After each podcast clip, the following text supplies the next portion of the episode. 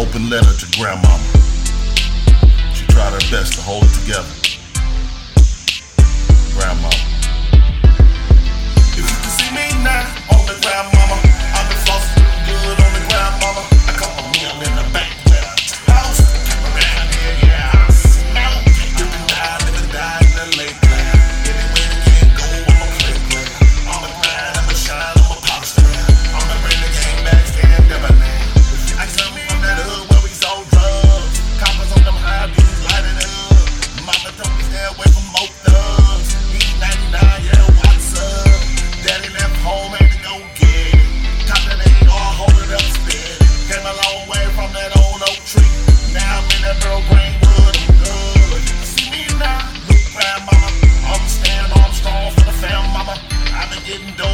on the ground, mama.